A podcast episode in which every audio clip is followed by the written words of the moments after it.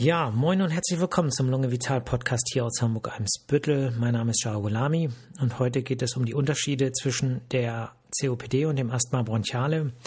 Beides Erkrankungen, die relativ häufig vorkommen und die mich hier auch täglich in meiner Sprechstunde beschäftigen. Und wie ich auf das Thema gekommen bin, ist ganz einfach. Ich hatte eine der äh, letzten Patientinnen, die ich in der Sprechstunde hatte, gefragt, ob sie nicht eine Idee fürs Thema hat, weil ich vorhin ein paar Themen zur Auswahl hatte, aber auf keins dieser Themen so richtig Lust hatte. Und äh, die Patientin hat dann gesagt, dass sie das noch nicht so richtig verstanden hat, was so der Unterschied ist zwischen diesen beiden Erkrankungen. Und ich glaube, dass es vielen Hörerinnen und Hörern so geht. Äh, denn es gibt eben auch viele Gemeinsamkeiten, was diese beiden Erkrankungen haben. Und das macht zum Teil auch äh, für, ähm, ähm, ja, selbst für Medizinerinnen und Mediziner, äh, die, das Ganze schwierig, das wirklich immer auseinanderzuhalten. Und man muss sagen, manchmal geht es auch gar nicht hundertprozentig. Äh, und man muss Patienten erstmal eine Weile kennen, häufiger untersucht haben und erst dann kann man sagen, es ist jetzt Krankheit X oder Krankheit Y. Gut, ähm, bevor wir äh, einsteigen, ähm, es ist so, dass ich äh, zu beiden Themen ja Folgen gemacht habe. Also es gibt zum Thema COPD und Lungenemphysem eine Folge, es gibt zum Thema Asthma eine Folge, wobei ich äh, die ziemlich kurz gemacht habe. Das war die zweite Folge, die ich hier überhaupt aufgenommen habe. Und ähm, ich werde in nicht allzu ferner Zukunft äh, die Asthma-Folge nochmal überarbeiten. Sprich, es wird ein bisschen ausführlicher werden und ich werde das Asthma äh, quasi nochmal eine neue Auflage der Asthma-Folge bringen, äh, weil das einfach so das Thema ist, was die meisten Hörerinnen und Hörer interessiert hat. Das sehe ich an den Download-Zahlen. Und ähm, trotzdem kann man sich jetzt erstmal orientieren, um wirklich so äh, vieles über diese beiden Erkrankungen äh, zu erfahren. Ich werde also jetzt nicht bei Null anfangen und einfach äh, quasi alles nochmal in einer Folge zusammenfassen über das Asthma und über die COPD, sondern ich werde eher so ähm, auf die Unterschiede ähm, eingehen und falls jemand das Gefühl hat, hm, ich äh, verstehe das noch nicht, äh, gleich von Anfang an, dann empfehle ich, sich nochmal äh, die Folgen äh, zum Besten zu geben, um dann auch wirklich äh, viel Nutzen von diesem von dieser heutigen Episode zu haben. Gut, also ähm, fangen wir vielleicht mal so an, welche Teile der Lunge sind äh, betroffen. Ja, und da gibt es schon mal Unterschiede. Das Asthma bronchiale, das betrifft tatsächlich äh, nur die Bronchien. Das heißt, das Lungengewebe selber, die Lungenbläschen, die die Sauerstoffaufnahme letztlich machen, die sich quasi hinten äh, den Bronchien anschließen nach äh, circa 20 Aufzweigungen. Äh, diese Lungenbläschen, diese Alveolen sind beim Asthma nicht involviert. Das heißt, die machen ihre Arbeit in der Regel so, wie es sein soll. Und selbst wenn das Asthma mal viele Probleme macht, dann äh, spielt sich das nicht in dem Lungengewebe ab. Äh, bei der COPD ist es so, die COPD, das Wort steht ja für Chronic Obstructive Pulmonary Disease. Wenn man das so äh, funktionell übersetzt, bedeutet das so viel wie chronisch bronchienverengende Lungenerkrankung. Äh, und wie der Name schon sagt, es ist eine Verengung in den Bronchien, die entsteht. Es spielt sich also auch die COPD vorwiegend in den äh, Bronchien ab, aber, und das ist ein Unterschied zum Asthma, äh, die COPD kann auch das Lungengewebe selber betroffen. Und ähm, das macht die Sache ein bisschen kompliziert, weil äh, man eigentlich die COPD immer in einem Atemzug mit dem Lungenemphysem äh, erwähnt, weil äh, das Lungenemphysem ist eine Erkrankung, die zu einer Schädigung der Lungenbläschen, also des Lungengewebes, äh, führt. Äh, und durch diese Schädigung des Lungengewebes verliert das Lungengewebe so seine Elastizität. Das heißt, die Lunge kann man sich ja vorstellen wie so einen elastischen Schwamm. Und wenn da jetzt ähm, Teile dieses Gewebes kaputt gehen, dann fehlen da einfach einige elastische Fasern.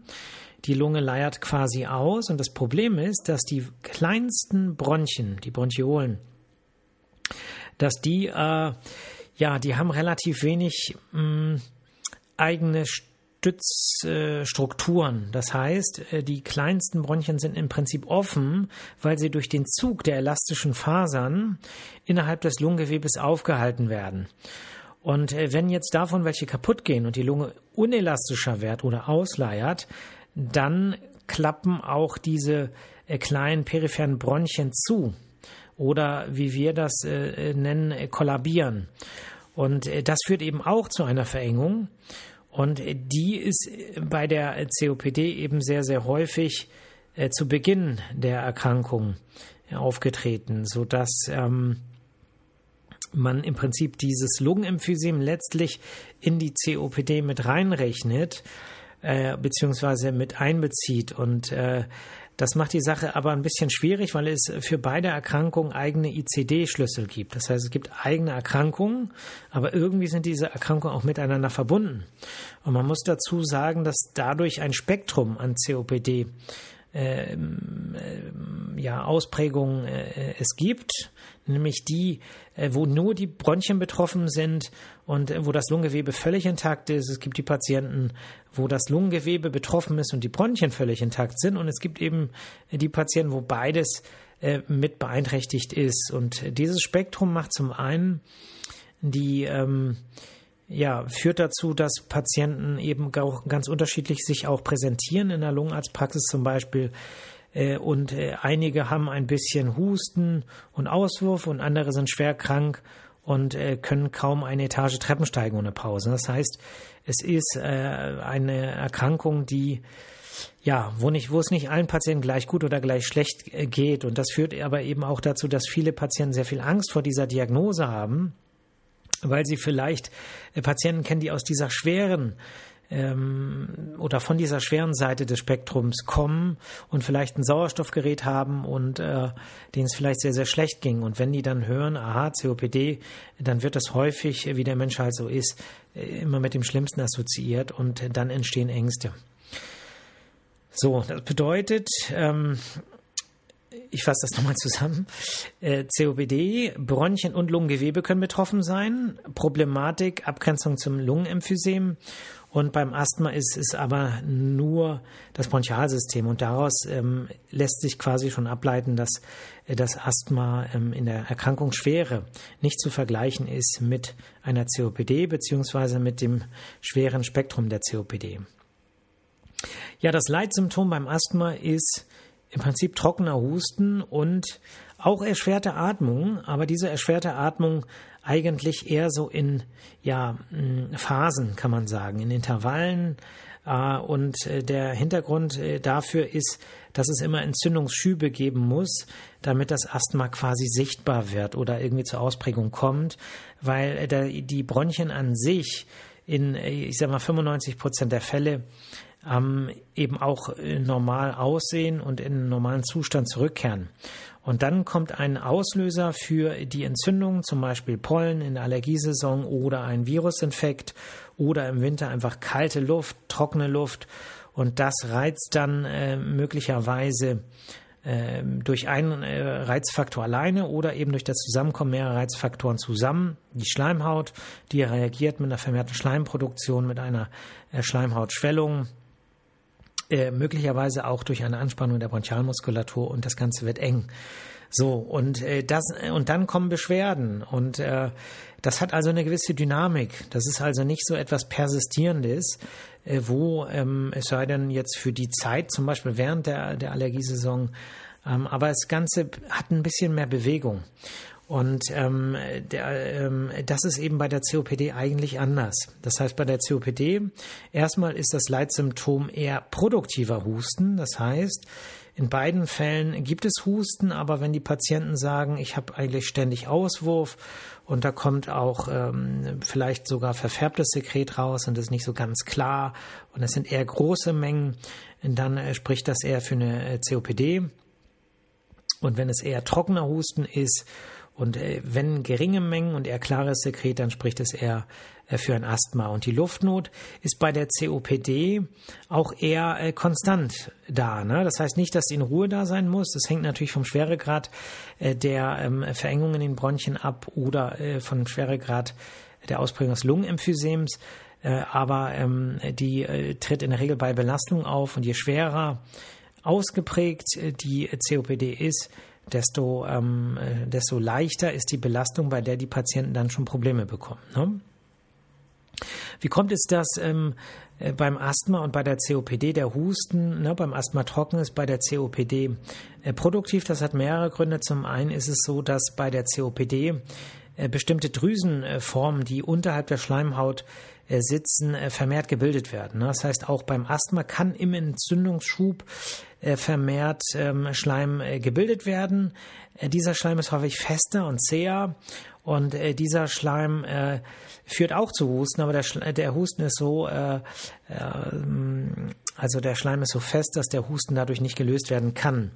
Und bei äh, der COPD ist es so, dass die Menge an Sekret einfach äh, letztlich äh, so stark ist durch die vermehrten schleimbildenden Drüsen, dass der Schleim eher auch mobil ist. Und man muss dazu sagen, ähm, dass das ja ein Teufelskreislauf ist. Es wird mehr Schleim gebildet und dieser Schleim liegt da länger. Innerhalb dieses Schleims vermehren sich Bakterien.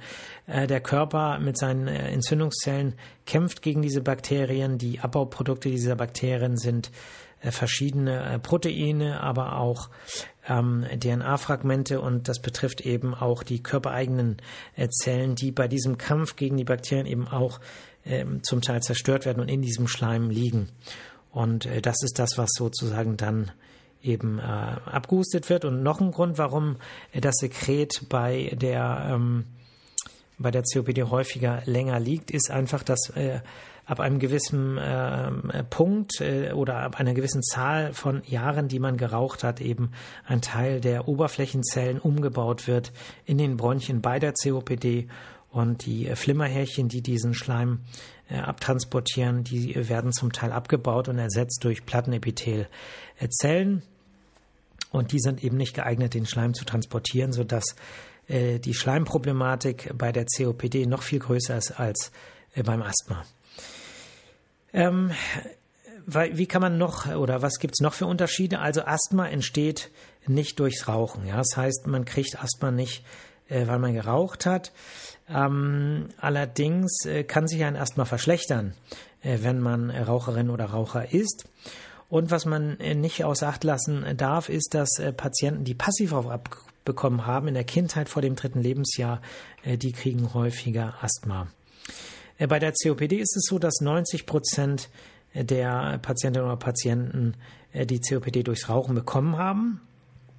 Was sind äh, da äh, sozusagen, ja, man kann sagen, so grob, also das ist jetzt wirklich nur eine Faustregel, man kann sagen, so ab 20 Jahren äh, äh, Rauchens äh, ist das äh, sozusagen, äh, kann man damit rechnen. Es ist aber nicht so, dass 90 Prozent der Raucher eine COPD bekommen, ne? aber so ungefähr die Hälfte der Raucherinnen und Raucher, äh, bei denen passiert das. Die andere Hälfte hat ähm, da keine äh, entsprechende Empfindlichkeit. Auch das kann man so ein bisschen anhand der Familiengeschichte ähm, ja, mh, ableiten, aber das ist natürlich auch nur annäherungsweise äh, möglich. Was ist mit den 10 Prozent, äh, die äh, keine äh, Raucherinnen und Raucher sind, die eine COPD haben?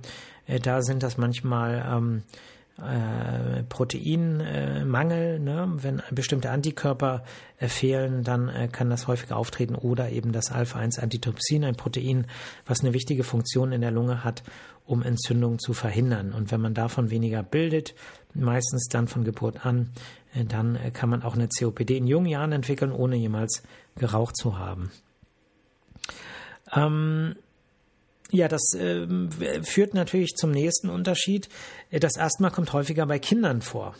Äh, man kann sagen, dass äh, 10% der Kinder äh, in Deutschland Asthma äh, haben. Und ähm, äh, bei äh, der COPD ist es so, dass es in der Kindheit in der Regel nicht vorkommt, es sei denn, es gibt eben genetischen äh, De äh, Defekt äh, und dann kann das quasi in der Jugend auftreten. Ähm, und bei der COPD ist es so, dass so das häufig erst nach dem 40. Lebensjahr äh, auftritt. Äh, so äh, Gipfel ist so um, ja, was heißt Gipfel? Es, ist ja eine Erkrankung, die meistens, äh, solange man weiter raucht, ähm, äh, äh, fortschreitet, aber so um das 50. Lebensjahr herum, da wird es eben sehr, sehr häufig äh, diagnostiziert, außer eben bei bestimmten Proteinmangeln. So, das bedeutet, wenn man äh, sich fragt, habe ich eine COPD oder habe ich eher Asthma, dann äh, kann man natürlich auch so vorgehen, dass man sagt, wann habe ich denn angefangen, Probleme zu bekommen? War das eher so in der frühen Kindheit oder war das eher so um das 50. Äh, Lebensjahr herum? Wobei man dazu sagen muss, es gibt auch, was das Asthma angeht, verschiedene Asthmaformen, von denen auch einige Formen erst so im späteren Lebensalter äh, auftreten. Und was wir auch nicht vergessen dürfen, manchmal äh, haben äh, Patientinnen oder Patienten Asthma Beschwerden in der Kindheit, haben dann eine lange Phase, wo das Asthma keine Probleme macht und dann im höheren Erwachsenenalter äh, kann sich das Asthma quasi, wenn die richtigen Triggerfaktoren auftreten, äh, wieder bemerkbar machen. Und manchmal ist es so, dass Patienten das vergessen haben, dass sie in der Kindheit Asthma hatten, weil ähm, man erinnert sich ja nicht an alles. Und wenn äh, die Eltern äh, vielleicht nicht da, nicht mehr da sind oder äh, sich nicht erinnern äh, und dann äh, kann das eben sein, ähm, dass man dann sagt, oh, ich kriege das also, ich kriege also auch erst Beschwerden mit 40, 50, oh, dann ist bestimmt eine COPD, ne? Aber äh, deswegen, äh, das sind alles so Annäherungspunkte, muss man wie ein Detektiv vorgehen, aber das alles für sich alleine beweist jetzt nicht, ist es Asthma oder ist eine COPD. Äh, was ich so mache, ist, ich frage immer danach, ob es gehäufte Infekte gab und ganz oft wird dann so gesagt, ja, in der Kindheit war das so. Ne? Ich war ständig auf Kur, musste ein Inhalationsmedikament nehmen und hatte ständig eine Bronchitis oder eine Lungenentzündung, weil äh, manchmal ist es so, dass man das nicht auseinanderhalten kann, eine Lungenentzündung und eine Bronchitis. Und ähm, wenn nicht geröntgt wurde, dann kann das eben auch eine Bronchitis gewesen sein. Ähm, aber äh, irgendwie muss, äh, muss ja eine Ärztin oder ein Arzt auch eine Diagnose festlegen. Und ähm, das ist nicht immer so einfach möglich, das auseinanderzuhalten, wenn es kein Röntgenbild gab. Und bei Kindern macht man ja in der Regel richtigerweise äh, selten Röntgenuntersuchungen und deswegen ist das immer so ein bisschen vorsichtig äh, zu behandeln. Ah, ja, was gibt es für Kriterien, die äh, vielleicht objektivierbar sind? Ähm, objektivierbar ist, ob die Verengung in Bronchien, ne, das ist nämlich zum Beispiel eine Gemeinsamkeit zwischen dem Asthma und der COPD, beide können zu einem Bild von verengten Bronchien in der Lungenfunktion führen. Das heißt, wenn wir jetzt einen Patient oder eine Patientin haben, die hustet und ein bisschen Auswurf hat und sagt, ich kriege auch ein bisschen schlechter Luft jetzt, äh, und ist vielleicht um die 50 äh, beide, dann wird man erstmal nicht äh, genau sagen können, ist es jetzt ein Asthma oder eine COPD. So, dann macht man eine Lungenfunktion. Das ist äh, diejenigen Hörerinnen oder Hörer, die schon bei einer Lungenfachärztin, Lungenfacharzt waren, die wissen, was das ist, eine Lungenfunktion. Man setzt sich in so eine Glaskabine, die Tür wird geschlossen, macht verschiedene Manöver, die Nase wird, bleibt äh, währenddessen abgeklemmt. Und ähm, dann, also es ist nicht so schlimm, ne? nur zur Beruhigung. Ich habe das jetzt so salopp gesagt, äh, aber es, äh, ja, ist überhaupt nicht schlimm. Insofern keine Angst, gerne untersuchen lassen. Ähm, ja, und dann sieht man zum Beispiel eine Verengung in den Bronchien. So, wie kann man jetzt sagen, ist es ein Asthma oder ist es eine COPD? Also das erste ist, äh, dass ähm, man von einer einzigen Lungenfunktion es fast nie wirklich ganz sicher, also ganz sicher sowieso nie, aber mit hoher Sicherheit auseinanderhalten kann.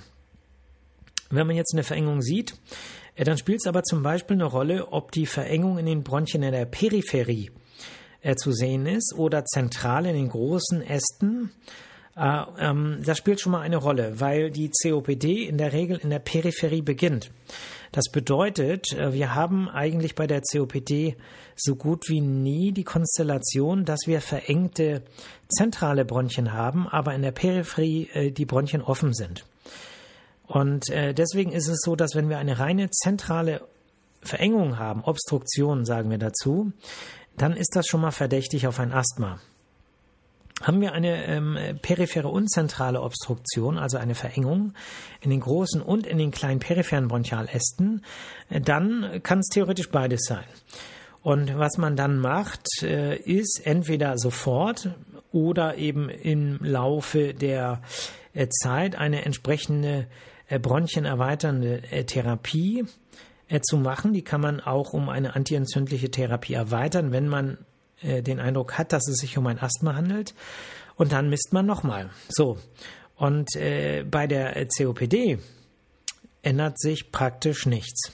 Ja, das heißt, wir haben keine relevante Veränderung äh, in der Kontrolle, die wir entweder direkt danach machen, dann nennen wir das äh, Bronchospasmolyse, das heißt, die Patienten kriegen eine bronchienerweiternde Substanz äh, zur Inhalation und wenn sich die Bronchien öffnen, dann äh, ist ein Asthma gewesen und wenn die sich nicht öffnen und mit öffnen ist gemeint, dass ein bestimmter Wert, die sogenannte FEV1, sich um 200 Milliliter verbessert, beziehungsweise 15 Prozent des Ausgangswertes. So, Und wenn die sich verbessert oder sich die Verengung der Bronchien vielleicht sogar komplett zurückbildet, dann ist es der Beweis, dass es ein Asthma ist. Es gibt aber Fälle, wo das nicht gelingt und die Patienten trotzdem Asthma haben und deswegen kann man auch ähm, eine Reversibilität quasi im Verlauf prüfen. Das heißt, man äh, empfiehlt eine entsprechende Inhalationstherapie und äh, guckt sich die Patientin oder Patienten dann im zeitlichen Verlauf einige Wochen äh, oder Monate, je nachdem, äh, später an und kann es anhand dessen unterscheiden. Ja.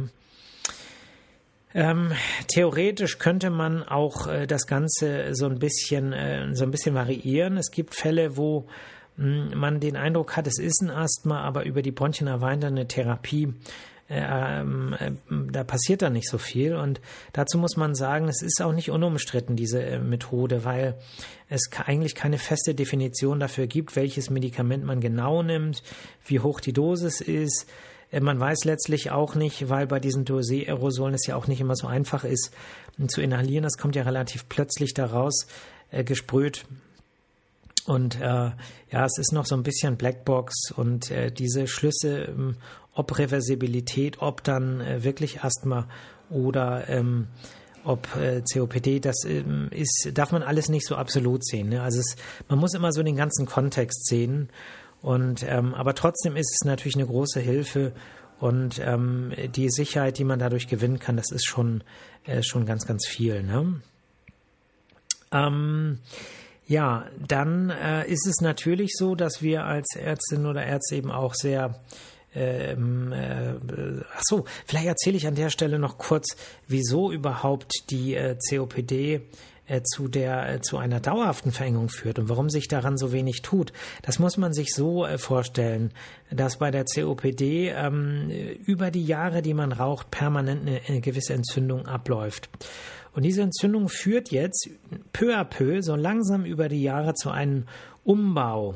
Und zwar zu, vor allem zu einem Umbau der, ähm, ja, der Bindegewebsschicht der, ähm, äh, der Bronchien, die äh, nimmt zu. Ja, das heißt, man könnte vereinfacht sagen, die vernarben so ein bisschen die Bronchien.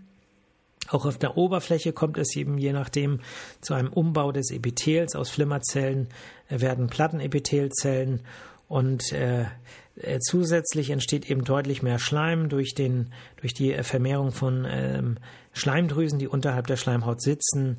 Und äh, das Ganze äh, führt eben dazu, dass unterm Strich die Bronchien enger werden. Und in der Peripherie, in der, ganz weit in der Peripherie, wo die sehr, sehr kleinen Bronchien sitzen, da ist eben, je nachdem, wenn man auch eine Beteiligung des Lungengewebes hat, eben durch die fehlende Elastizität, äh, kommt es eben dazu, dass die kleinen peripheren Bronchien kollabieren, nicht mehr so richtig auf sind. Und das schränkt eben auch den Atemfluss beim Ein- und Ausatmen äh, deutlich ein. Also kommen dann so ein paar Sachen äh, zusammen. Und äh, das ist etwas, das bleibt. Ne? Das bedeutet, daran hat man, da ist keine Dynamik mehr. Man könnte auch sagen, das ist abgebrannt. Und ähm, wenn man dann doch sieht, dass bei einigen Patienten sich wieder erwarten ein bisschen was tut, äh, dann ist es häufiger so, dass die Patienten auch eine gewisse Asthma-Komponente haben. Ne? Also ich spreche hier die ganze Zeit von Unterschied Asthma und COPD, aber es gibt eben Patienten, die beides haben. Also wenn wir uns vorstellen, ich habe Asthma, fange dann an zu rauchen, dann kann es sein, dass ich 20 Jahre später eine COPD bekomme oder 30 und das Asthma werde ich aber äh, nicht unbedingt los. Ne? Insofern äh, ist äh, beides möglich. Vielleicht an dieser Stelle noch ein Hinweis. Äh, Asthma heißt, äh, ich muss mal kurz einen Schluck Wasser trinken, sorry. So, also Asthma heißt äh, reversible, also eine Verengung im Rahmen eines akuten Entzündungsschubs, der aber auch lange dauern kann, also mehrere Wochen, zum Beispiel in der Allergiesaison. Und die geht aber wieder weg. Das kann nicht medikamentös oder eben, wenn der Reiz wegbleibt, äh, bessert sich das. Aber ähm, es gibt auch die Fälle, dass äh, Patientinnen oder Patienten ein sehr, sehr schweres Asthma haben, was sehr stark entzündlich aktiv ist, besonders in der Kindheit.